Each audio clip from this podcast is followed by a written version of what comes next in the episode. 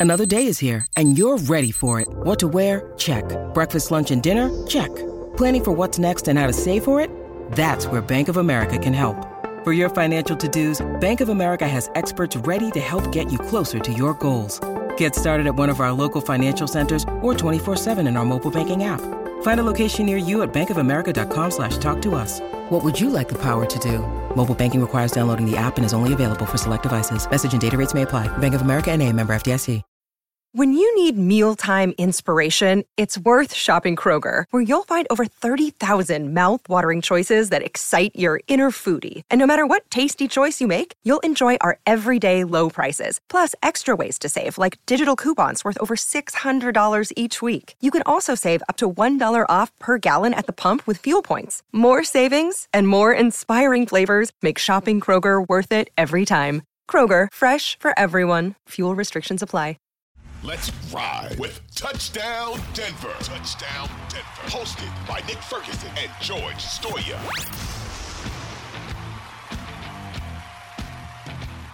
All right, everybody, we're back from that quick break. Uh, and while I came up with a great solution to how to fix the Broncos, Nick could not come up with one. Um, just, just keep doing, just keep letting everybody do whatever. You know, it's whatever. No, give it back to Hackett. Let him let him finish out on, on a high note, is my opinion. But uh, it, it, doesn't matter, Nick. But one thing that they could use, Nick, is to just be healthy. Uh, and there's a lot of guys on the injured reserve. I think uh, league high 15 players on the injured reserve. I want to say um, it's somewhere around nine or 10 hamstring. Um, not all those guys, obviously, on the injured reserve are, are hamstring. I'm, I'm saying this season, I think there's been nine or 10 hamstring injuries alone on this football team. Now, hamstring injuries are a common injury, right? I mean, that, that happens in football often. But why do you think this has been an issue for the Broncos this year, Nick? Is there something you can point to and say that's why? I, I know a lot of people want to point back and be like, well, it's because they didn't go hard enough in training camp and preseason. And I, I don't buy that for one second. Uh, but what what can you put your your finger on what why they've had so many hamstring injuries? No, because there's so many uh, different uh, things that can contribute to it. I know the low hanging fruit that uh, some of, of our uh, local friendlies here have said they blame it on Loren Landow, the strength and conditioning coach, because that seems to be the obvious person to point the finger at.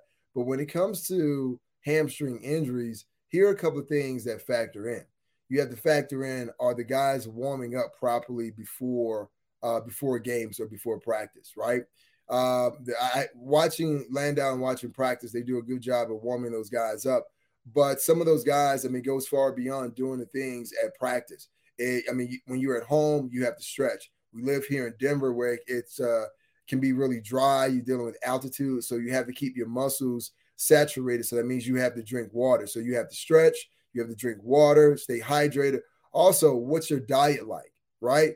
And I know uh, those guys have a better kind of training table than we had when I played. So it's about making sure that you're eating properly, not just at the facility, when you leave the facility as well. And also, are you doing the right recovery things after and before practice? That means hot tub, cold tub, all of those things to get you back, you know, uh, running at a peak level and I know that this this game takes a lot out of you, far as uh, you know, uh, dehydrating your body. So a lot of guys don't replenish the way that that they should. And I played with Champ Bailey, right? Faster guy than I was, but he was always pulling his hamstring. And I said, well, that was kind of a consequence of being so fast. But these soft tissue injuries, especially when you get into the latter stages of the season, George, where the where the weather constantly change and you live in Denver, so you know it's warm one day, it's cold another. Are you doing the right things to make sure that your lower extremities are taken care of? So I look at it from that standpoint. And here's another thing. And I know I'm getting a little long winded uh, on this, but are you the type of player when you're in practice? Are you straining in practice? And what I mean by that, are you really pushing your body to the max? Because you can't just kind of slide and glide through practice and then get in the game and try to cut it loose. Your your body's going to say, "Oh, wait a minute, man, we're not used to this." So that's why when I play, I constantly ran full speed to every single drill and I chased every single guy because once I got in the game, I didn't want it to be a shock to my body.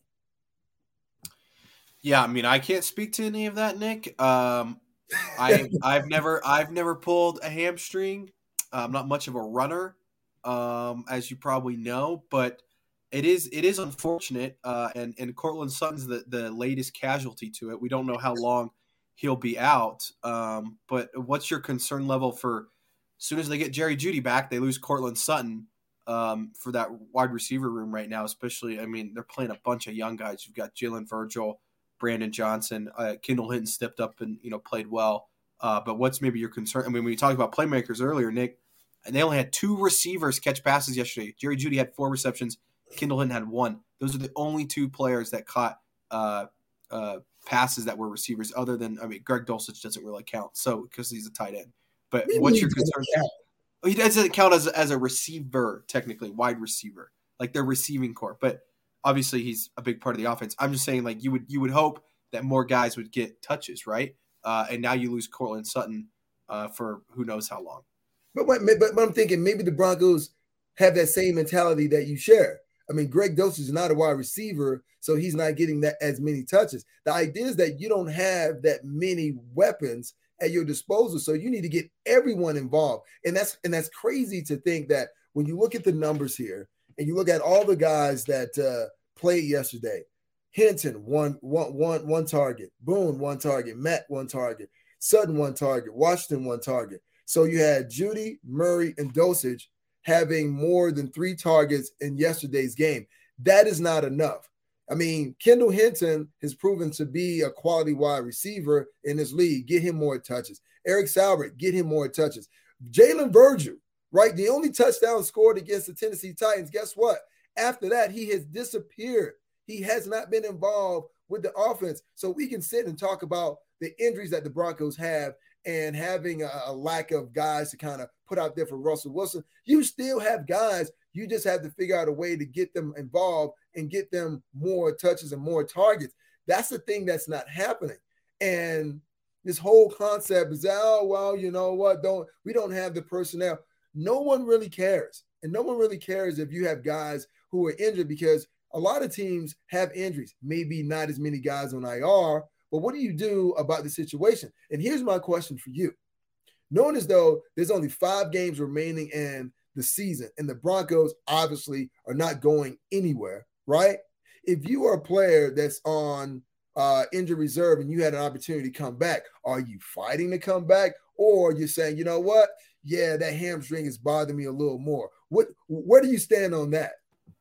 Well, it's I think it's different for each guy. Um, and what I mean by that, like Randy Gregory, for example, I think you could look at it different ways, right? Like uh, if if if they were playing for a playoff spot right now, I think he would maybe possibly be out there, uh, or at least you know getting closer to being back, at least practicing, right?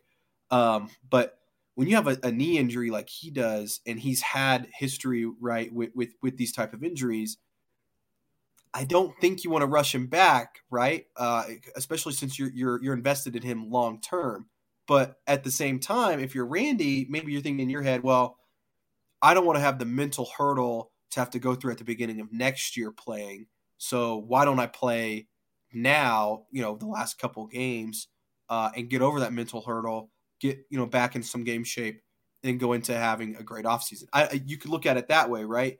I think Courtland Sutton's the same way. Hamstring, like I would assume he's out probably the next couple weeks at least. And then you're saying, okay, what are you really playing for? Do you want to go in healthy uh, to the offseason or do you want to try and, and push it a little bit? I don't know, Nick. It's it's a tough battle. Me personally, I'd probably just want to go play because uh, I, I love to play. But also, these guys have a lot of money on the line too, right? um, you know, I guess Courtland and Randy might be bad examples because they're locked up long term. Um, but you know, if you're a guy that maybe you're not locked up long term, like let's say a KJ Hamler, which I think he's probably done for the year, but let's say he could come back for the last couple games, I think he might try and come back because he's got to make some plays to show, hey, I deserve an extension in the next year or so, right? Because his contract's coming up. So I think it's different for each guy. Uh, I don't know how we, how would you have approached it, Nick, if, if you were a player? And I know it's different for different guys, right? Again, Randy Gregory, he's got a five year contract. Does he really need to come back, or does he say, you know what, I just need to get healthy so I can play next year? Well, it all depends on the severity of uh, the injury, right? And and where the injury is on your body. If it's something dealing with your lower extremity, obviously you really have to uh, think about that because uh, those are really tricky. We were just talking about hamstrings, and the case with Randy Gregory, we're talking about a knee. And those are the type of things that would kind of not only put you down for the last five games, but just kind of uh, totally in your career. So you have to re- re- be really smart about that. Now, if you're a guy that's on expiring deal and you need to showcase your ability uh, to this team or to the next coach, if the Broncos go in that direction, you want to get out there and you want to show what you can do because you want to make sure at the end of the season you put some good film together as they start to think about how they're going to build this team uh, in 2023. But you know, if you are a veteran guy and you feel that that you've made a substantial amount of money and you're uh, let's just say you have a player that's kind of contemplating retirement, then maybe you don't do it. For me, you know, being just my makeup, I'll do it anyway. Hell, I, I had a, a knee injury and I told them when they said, Well, you know what, Nick, your season is over. And I said, Well, what, what other things that we can do to get me back on the field? Well, we can take your meniscus out right? And you'll be back in two weeks. Go ahead, take it out. I don't need it. And then I was told, yeah, uh, stupido, you will need it because if they take that out of your knee as you start to age, then you're gonna have to have knee replacement surgery. And I was like, ooh, I don't want any part of that. So I'll, I'll sit out. So it all depends uh, at, uh, at on what stage of your career you're at, what your money and your financial situation looks like, and that would determine the decision of a lot of players where to try to make a comeback or to just kind of sit and sit on IR. Yeah, I mean it, it's a tough call, right? I mean, you you again, guys are playing for money. Uh, some of these guys that we're talking about are, are locked up long term, so you got to start thinking about your future and, and do you really want to push something uh, for a team that is honestly just not playing for a whole lot right now? Um, you know, I'm sure. I also don't. I Hackett. I mean, the way that they've handled injuries, like he doesn't seem like somebody that's going to push any of these guys to play uh, if if they can't or if they're not hundred percent. I mean, you even saw Jerry yesterday. I think he was a little frustrated. I think he wishes he was out there a little bit more. But he even said after the game, he goes, "I knew I wasn't hundred percent." The coaching staff said, "Don't push it. Go as much as you can." Uh, they had him on a snap count, and he he was effective when he was in there. And I think it was tough because I know there was a lot of people out there like, "Well, why isn't Jerry in the game on third down?" It's like, well, because there's only certain things he even said after the game. There's only certain things he can do with the way his ankle is operating right now. So I think they're taking the right approach by that. You're not going to see the coaching staff, even though they know that they might be fired. They're not going to be like, Courtland, we got to get you out there because we need to win because my job's on the line. That's not happening, which I think is is a good thing, right, Nick? I mean, you don't want that to happen. So uh, I, I think it's going to be interesting. What? What? You laugh? You laughed at me. You think I think you think I'm naive? You think I I, I I'm wrong in that? No, I'm not saying that you are naive, but he, here's how the NFL works in the business of football. See, the way that they try to encourage a player to get out there and play, they don't really bark at him or or just kind of scream at him. They just kind of test your manhood. Oh, I thought you were tough. They told me that you were tough, right? I guess they were wrong. So someone will walk past you in the training room or in the locker room or while you're sitting down eating your food and or even when you're standing on the sideline watching practice right? It's been in my, my experience that that's happened. Someone would walk by and go, Yeah, man, shoot, they said you were tough, but I guess they were wrong. And then the first thing you say is, Gosh darn it, now my my my toughness is being questioned, my manhood is being challenged. So guess what happens, George? You foolishly go, you know what? Let me put on my cleats and go back out there right? It happens. It happens on teams that are winning and it happens on teams that are losing. So when you said that, I, I immediately, I immediately went back to a situation where I was, you know, at practice and someone just walked past me and just whispered in my ears, "Hey, man, they told me those guys from Georgia Tech were tough, but I guess uh, they don't make them like they used to." And I'm like, man, what am I supposed to do with that now? I guess I got to get back out there, and that's exactly what I did. Huh. Well, again, I've never been in that situation. I've had people walk by me and go, "Man, I thought." People said you were. I thought people said you were really cool, George. I thought they said. I thought they said guys from Oklahoma were really cool. I guess. I guess that's not true.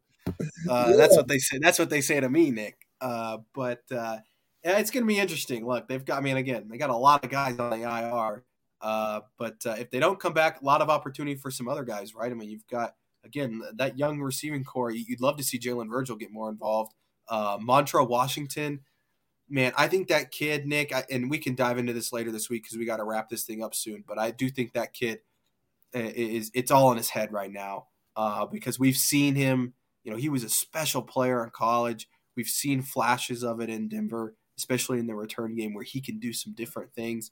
Uh, and I just think it's it's not clicking for him right now, and, and it might even be a little bit of a confidence thing. So there's some guys again, like I said, some young guys that can really make a role. Brandon Johnson um, is another one, right? That that could really carve out a role for himself moving forward if if, if he can come out and play some good football here. So uh, going to be interesting to see. I will say it was good to see Jerry Jeudy out there, right? Um, I, I, what would you think of his performance? And we'll wrap it up after that.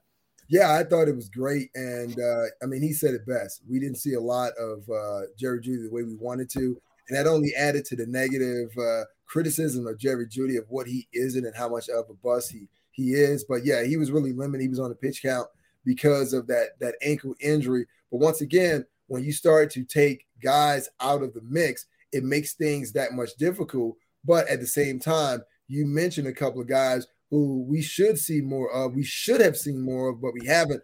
But uh, we'll leave that for a later conversation because that's a bigger topic that we could dig in to uh, later in the week.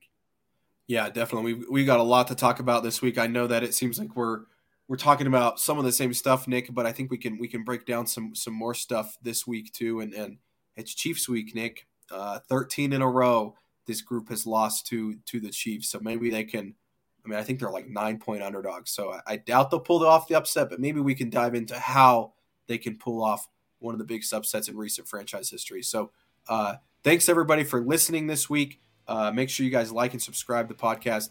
We will see you guys uh, again later this week to talk about the Chiefs game uh, and also just this Broncos team and where they go to now, sitting at three and nine.